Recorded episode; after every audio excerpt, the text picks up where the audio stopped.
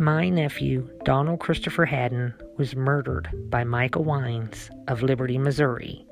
When I went to the murder trial, I found out that Michael Wines is a suspect in a closed, unsolved homicide case from 2009. Had he been convicted of that murder in 2009, he would not have been free and able to murder my nephew in 2015. This podcast is to raise awareness to this unsolved, closed homicide case from 2009 the murder of Michael LaBarge.